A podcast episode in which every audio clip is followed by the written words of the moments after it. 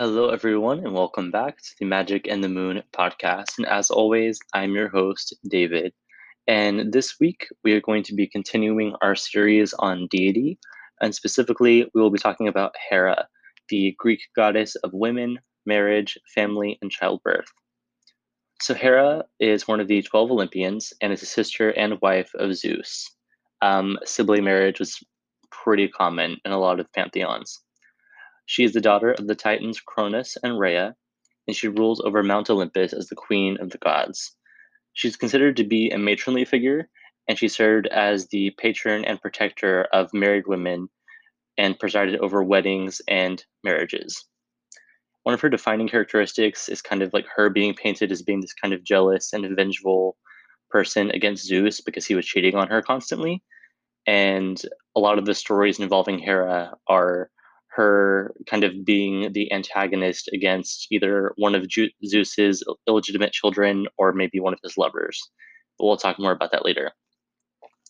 Hera is also commonly seen as being um, associated with several animals, including the cow, the lion, and the peacock.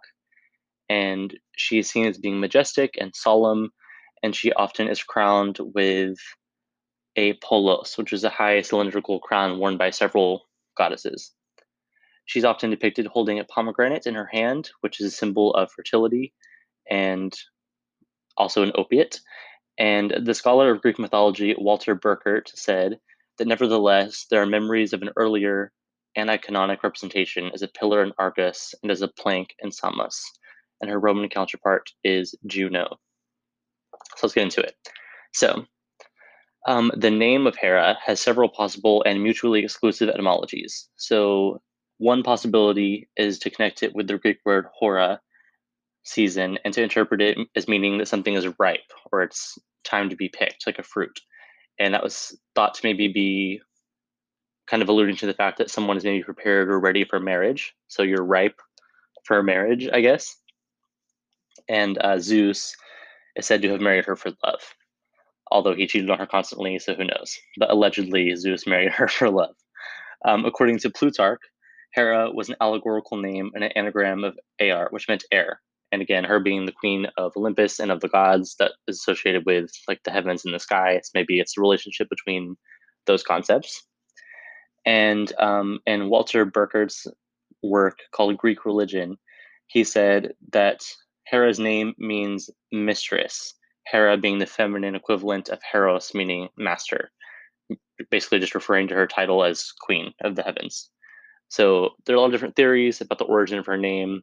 Scholars can't really agree, and it seems like several different theories are pretty equally likely to be correct. So let's talk about her worship, her cult. So Hera may have been the first deity to whom the Greeks dedicated an enclosed roofed temple sanctuary, which was at Samos in about 800 BCE. It was replaced later by the Heraion of Samos, which is one of the largest of all Greek temples and the altars were in front of temples under the open sky. And there were many temples built in the site.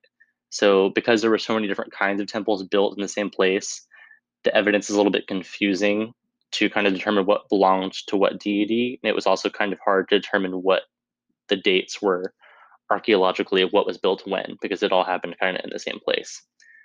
So, the temple created by the Rhocis sculptors and architects was destroyed somewhere between 570 and 560 BCE. That was replaced by the Kallikratian temple between 540 and 530 BCE. So in one of these temples, we see a forest of 155 columns, which is a lot. And there's also no evidence of tile in the temple, suggesting the temple was never finished being built or that it was just completely open in form. So some earlier sanctuaries that were dedicated to Hera were of the Mycenaean type called house sanctuaries.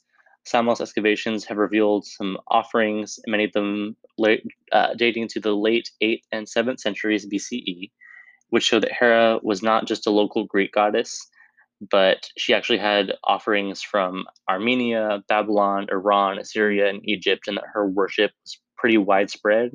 And one leading theory is that people actually would make a pilgrimage to the temple to pay honor to Hera. So, compared to this mighty goddess who also possessed the earliest temples at Olympia, um, she's kind of become an iconic figure. and she had a range of worshippers that extended far beyond Greece. So, the greatest and earliest freestanding temple to Hera was the Heraion of Samos in the Greek mainland, and Hera was especially worshipped as Hera Argia at her sanctuary that stood between the former Mycenaean city state of Argos and Mycenae, where festivals in her honor called Heraia were celebrated. The three cities I love best, the ox eyed Queen of the Heaven declares in the Iliad by Homer.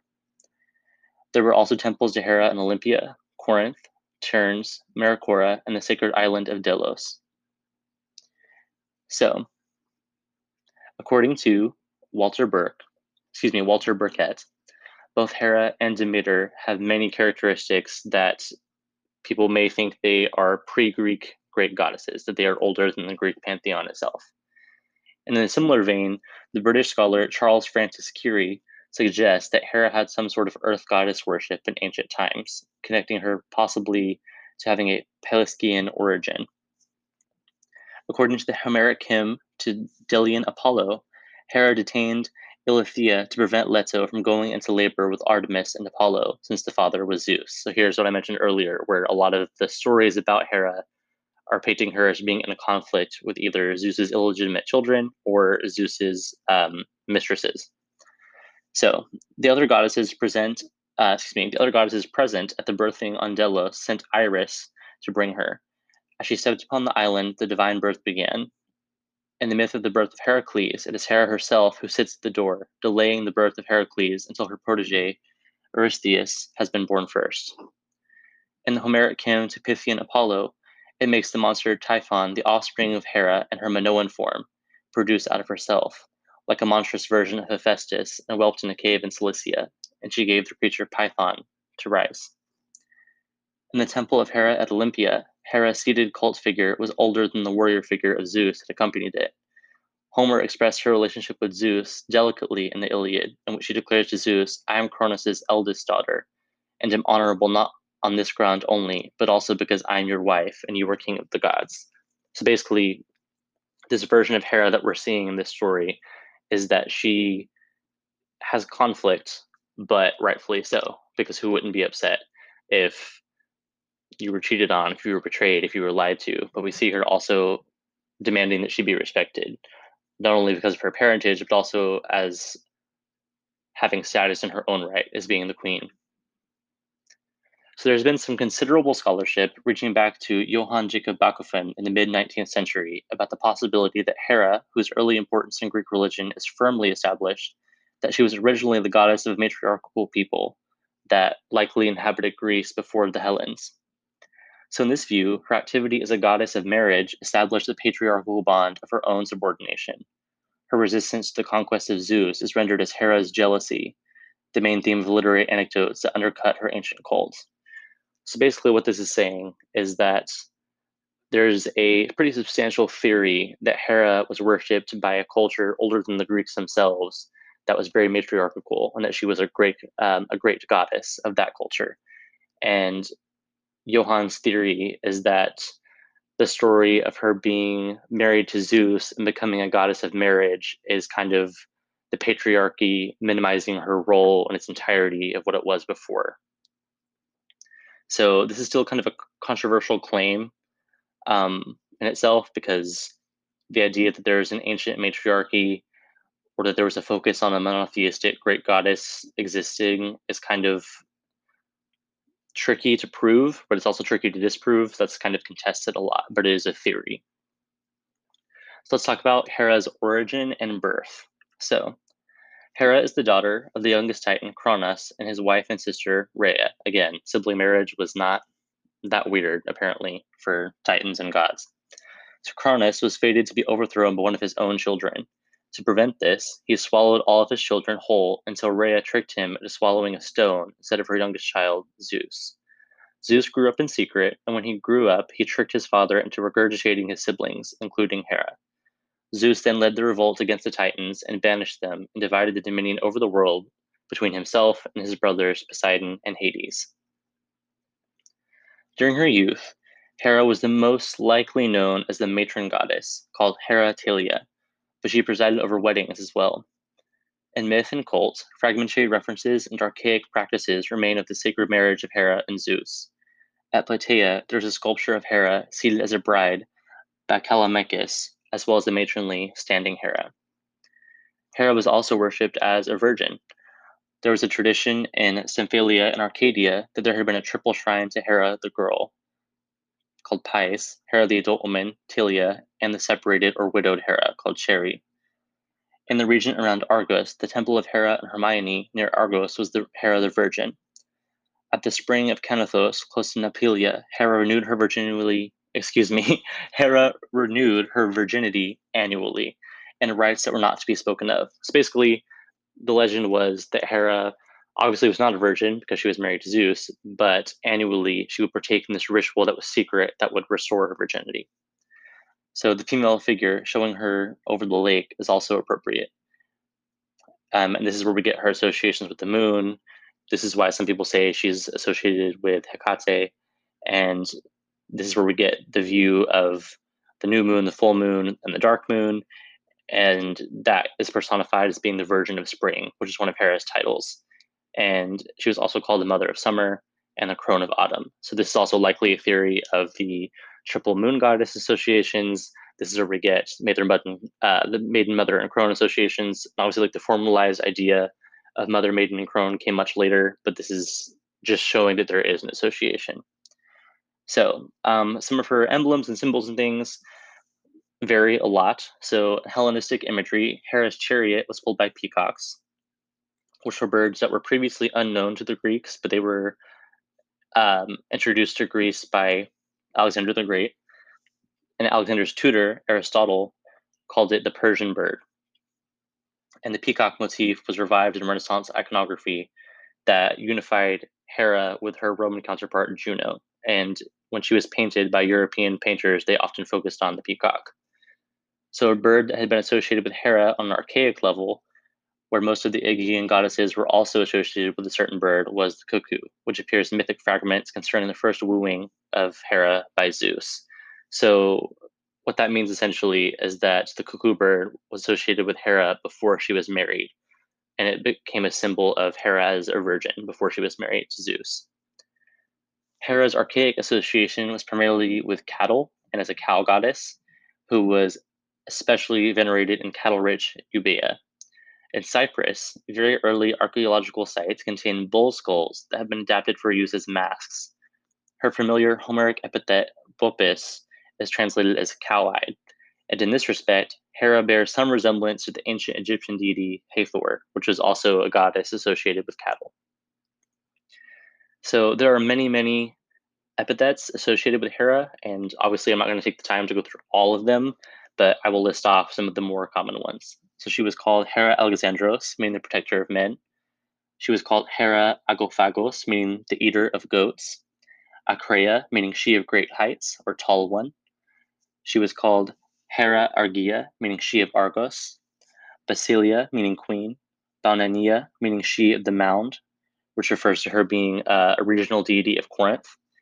Hera Boopis, meaning cow-eyed or cow-face, which is her association with cattle that I mentioned earlier. She was called Hera Leukolenos, meaning arms of white. Hera Pais, meaning Hera the girl or the child, which was referring to her role as uh, the virgin. Hera Parthenos, which is another word for virgin. Hera Teleia, meaning the goddess of marriage, referring to her motherly maternal aspect, and Hera Cheri, meaning widowed. And again, that's referring to the maiden mother and crone triplicity that has been associated with Hera. So now let's talk about probably the most infamous aspect of Hera, which is her marriage to Zeus. It's her jealousy issues. It's the conflicts that she was often in. So Hera is known for her jealousy, and even Zeus, which is often portrayed as being fearless and not afraid of anything, Zeus was even afraid of Hera and her anger. Zeus fell in love with Hera, but she refused his marriage proposal. Zeus then preyed on her and her empathy for animals and other creatures and created a thunderstorm and transformed himself into the cuckoo bird. As a cuckoo, Zeus pretended to be in distress outside of her window. So he's like, you said no to my marriage proposal, so I'm going to turn myself into a bird and pretend like I'm this bird in trouble. And the Hera felt pity towards the bird, and she brought it inside and held it close to her chest to keep the bird warm. but then Zeus transformed himself back into his real form and he raped her, unfortunately. And Hera, who was ashamed of being exploited, agreed to marriage with Zeus. Um, and then all of nature was said to burst into life after their wedding, and many gifts were exchanged. So, again, unfortunately, this type of coercion and sexual violence is not that uncommon in myth. And that's just kind of how the stories are, unfortunately. But allegedly, despite the trickery and rape and many affairs, allegedly, Zeus loved Hera but he also loved Greece, and he would often sneak down to Earth in disguise to have children with the mortals. He wanted many children to inherit his greatness and become great heroes and rulers of Greece. And Hera's jealousy towards Zeus and his lovers and their children caused her to continuously torment them, and Zeus was basically powerless to stop her. Hera was always aware of his trickery. She kept a very close watch on him and is on his excursions to the earth. Hera presided over the right arrangements of the marriage, and she is associated with the union of the marriage bed.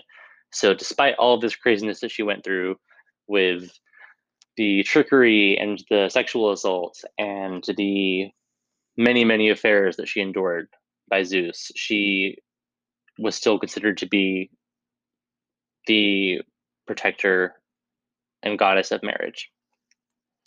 So, let's talk about some of her children.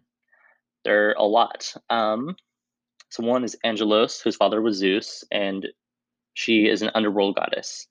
Angelos' story only survives in the Scholia on Theocritus's Idyll number two. She was raised by nymphs, and one day she stole Hera's anointments and gave them away to Europa. To escape her mother's wrath, she tried to hide herself. Hera eventually ceased from prosecuting her, and Zeus ordered the Cabeiroi to cleanse Angelos. They performed the purification rite in the waters of the Acherusia Lake in the underworld and consequently she received the world of the dead as her realm of influence and was signed as an epithet Katachthonia, which means she of the underworld. Another child is Ares, whose father was also Zeus. He's the god of war, and he is also an Olympian. According to Hesiod's Theogony, he's basically just the god of war. Next is Eileithyia, and she's the goddess of childbirth. And Hesiod's Theogony, and some uh, some other sources as well, Eileithyia is described as daughter of Hera by Zeus. And although the meticulously accurate mythographer Pindar in the seventh Nemean Ode mentions Hera as the mother, he doesn't really refer to Zeus as being the father, but Zeus's parentage is kind of just assumed in this situation. Next, we have Enyo, who is a war goddess. She was responsible with the destruction of cities and was an attendant of Ares. Next is Eris, who is the goddess of discord. She appears in Homer's Iliad, Book 4, and she is equated with Enyo as a sister of Ares and also is likely the daughter of Zeus and Hera. Although Hesiod also sometimes refers to her as being the daughter of Nyx in his Theogony. Hebe, the goddess of youth, is the daughter of Zeus and Hera, and in a rare alternative version, Hera alone produced Hebe after being impregnated by eating lettuce. And uh, I can't say that I know a whole lot about that story, but apparently that's one version of how that went down. Next, of course, is Hephaestus. This is one of the better known stories, probably. Um, a lot of drama in here. Hephaestus is also an Olympian. He's the god of fire and the forge. And attested by the Greek poet Hesiod, Hera was jealous of Zeus giving birth to Athena with Metis, so she gave birth to Hephaestus by herself.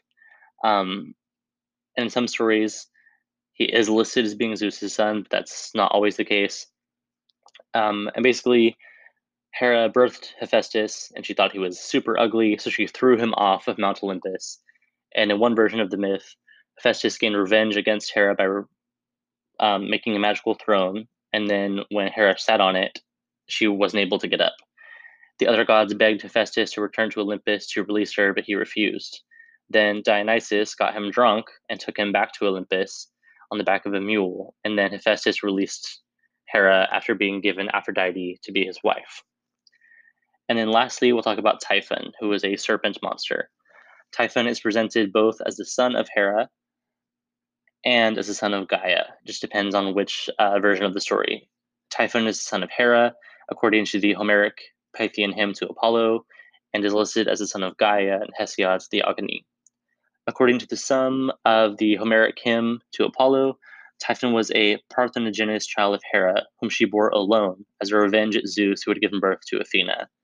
Hera prayed to Gaia to give her a son as strong as Zeus, then slapped the ground and became pregnant. Hera gave the infant Typhon to the serpent Python to raise, and Typhon grew up to become a great bane to mortals. The Iliad says, however, that Typhon was born in Cilicia as the offspring of Cronus. Gaia, angry at the destruction of the giants, slanders Zeus to Hera. So Hera goes to Cronus and gives her two eggs smeared with his own semen, and he tells her to bury them. And he says that basically what is born from these eggs will be strong enough to overthrow Zeus. And Hera is angry at Zeus, as she often was, and she buried the eggs in Syria, and then Typhon was born from the eggs. And then Hera eventually reconciled with Zeus. They made up, and she told him, like, hey, sorry, there's a giant snake to kill you here now. Oops. All right. So, um, there's a lot of stories involving Hera. I'm going to summarize a few of the more uh, important ones. So, one, of course, Heracles. So, Hera is the stepmother and enemy of Heracles. Um, the name Heracles even means glory of Hera. And there are some alternate stories about the birth of Heracles and Hera's role in preventing it. In Homer's Iliad, when Alcmene was about to give birth to Heracles, Zeus announced to all the gods that on that day a child um, by Zeus himself would be born and he would rule all those around him. Hera, after requesting Zeus to swear an oath to that effect, descended from Olympus to Argos and made a wife of Sthenelus, who was the son of Perseus, and he gave birth to Eurystheus after only seven months, while at the same time preventing Alcmene from delivering Heracles. This resulted in the fulfillment of Zeus's oath, in that it was Eurystheus rather than Heracles. An alternate version mentioned in Ovid's Metamorphoses, when Alcmene was pregnant with Zeus's child, Hera tried to prevent the birth from occurring by having Eileithyia um, tie Alcmene's legs in knots, which was to prevent her from delivering the baby. Her attempt was foiled when Galanthus frightened Eileithyia while she was tying her legs, and Heracles was born anyway. Hera then punishes Galanthus by turning her into a weasel. In Pausanias' recounting, Hera sent witches, as they were called, like Thebans, to hinder Alcmene's delivery of Heracles. The witches were successful in preventing the birth until Hysterius, daughter of Tiresias, thought of a trick to deceive the witches, and like Galanthus, Hysterius announced that Alcmene had delivered her child. Having been deceived, the witches left, and she gave birth. Hera's wrath against Zeus' son continues, and while Heracles is still an infant, Hera sends two serpents to kill him as he lay in his bed. Heracles startles the snakes with his bare hands and was found by his nurse playing with the dead snakes like they were toys, and that's pretty badass, to be honest. One account, also, of the origin of the Milky Way is that Zeus had tricked Hera into nursing Heracles, but then she realized who he was and pulled him away from her breast, and a spurt of milk formed the smear across the sky that can be seen to this day. And unlike any Greeks, the Etruscans instead pictured a full grown bearded Heracles at Hera's breast, which is a little weird to have your adult son sucking your tit. Um, this might refer to his adoption when he became an immortal. So hopefully, is a symbolic um, grown man breast sucking situation, but we'll see. Anyway, as we all know, um, Heracles reached adulthood and Hera drove him insane, which led him to murder his own family, his wife and children, and led to him taking on his famous labors of Heracles. Another prominent story featuring Hera is um, involving Leto and the twins Apollo and Artemis. Basically, when Hera discovered that Leto was pregnant and that Zeus was the father, she convinced the nature spirits to prevent Leto from giving birth anywhere on the mainland, any island, any sea, or any place under the sun. So basically, she wasn't able to give birth anywhere. But Poseidon gave pity to Leto and guided her to the floating island of Delos, which is not the mainland or the sea or a real island, and Leto was able to give birth there. Afterwards, Zeus secured Delos to the bottom of the ocean, and the island became sacred to Apollo. Alternatively, Hera kidnapped Eileithyia, the goddess of childbirth, to prevent Leto from going into labor. The other god ended up bribing Hera with a beautiful necklace that no one could resist, and eventually she was like, hey, that jewelry is super cool, and I'm not mad anymore. You can go ahead and give birth, I guess. Either way, um, Artemis was born first and then assisted her own mother in delivering Apollo. Some versions say Artemis helped her mother give birth to Apollo for nine days. Another variation states that Artemis was born one day before Apollo on the island of Ortygia and that she helped Leto cross the sea to Delos the next day and then gave birth to Apollo. So, you know, crazy stuff, delivering your own brother and all that jazz. So, the last story of Hera I'm going to talk about today is in the Iliad. Hera plays a substantial role in the Iliad, appearing in a number of books throughout the epic poem. In accordance with ancient Greek mythology, Hera's hatred towards the Trojans, which was started by Paris's decision that Aphrodite was the most beautiful goddess, is seen as through her support of the Greeks during the war.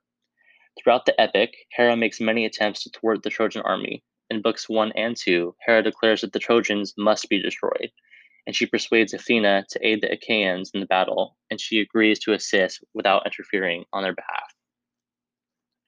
In Book 5, Hera and Athena plot to harm Ares, who had been seen by Diomedes in assisting the Trojans. Diomedes called for his soldiers to fall back slowly. Hera, Ares' mother, saw Ares' interference and asked Zeus, also Ares' father, for permission to drive Ares away from the battlefields. Hera encouraged, uh, excuse me, Hera encouraged Diomedes to attack Ares and threw his spear at the god. Athena drove the spear into Ares' body, and he bellowed in pain and fled to Olympus, forcing the Trojans to fall back. In Book 8, Hera tries to persuade Poseidon to disobey Zeus to help the Achaean army, but he refuses, and he's like, uh, no thank you, I'm not going against Zeus. But determined to intervene in the war, Hera and Athena head to the battlefield. However, seeing the two flee, Zeus sends Iris to intercept them and make them return to Olympus or face intense consequences.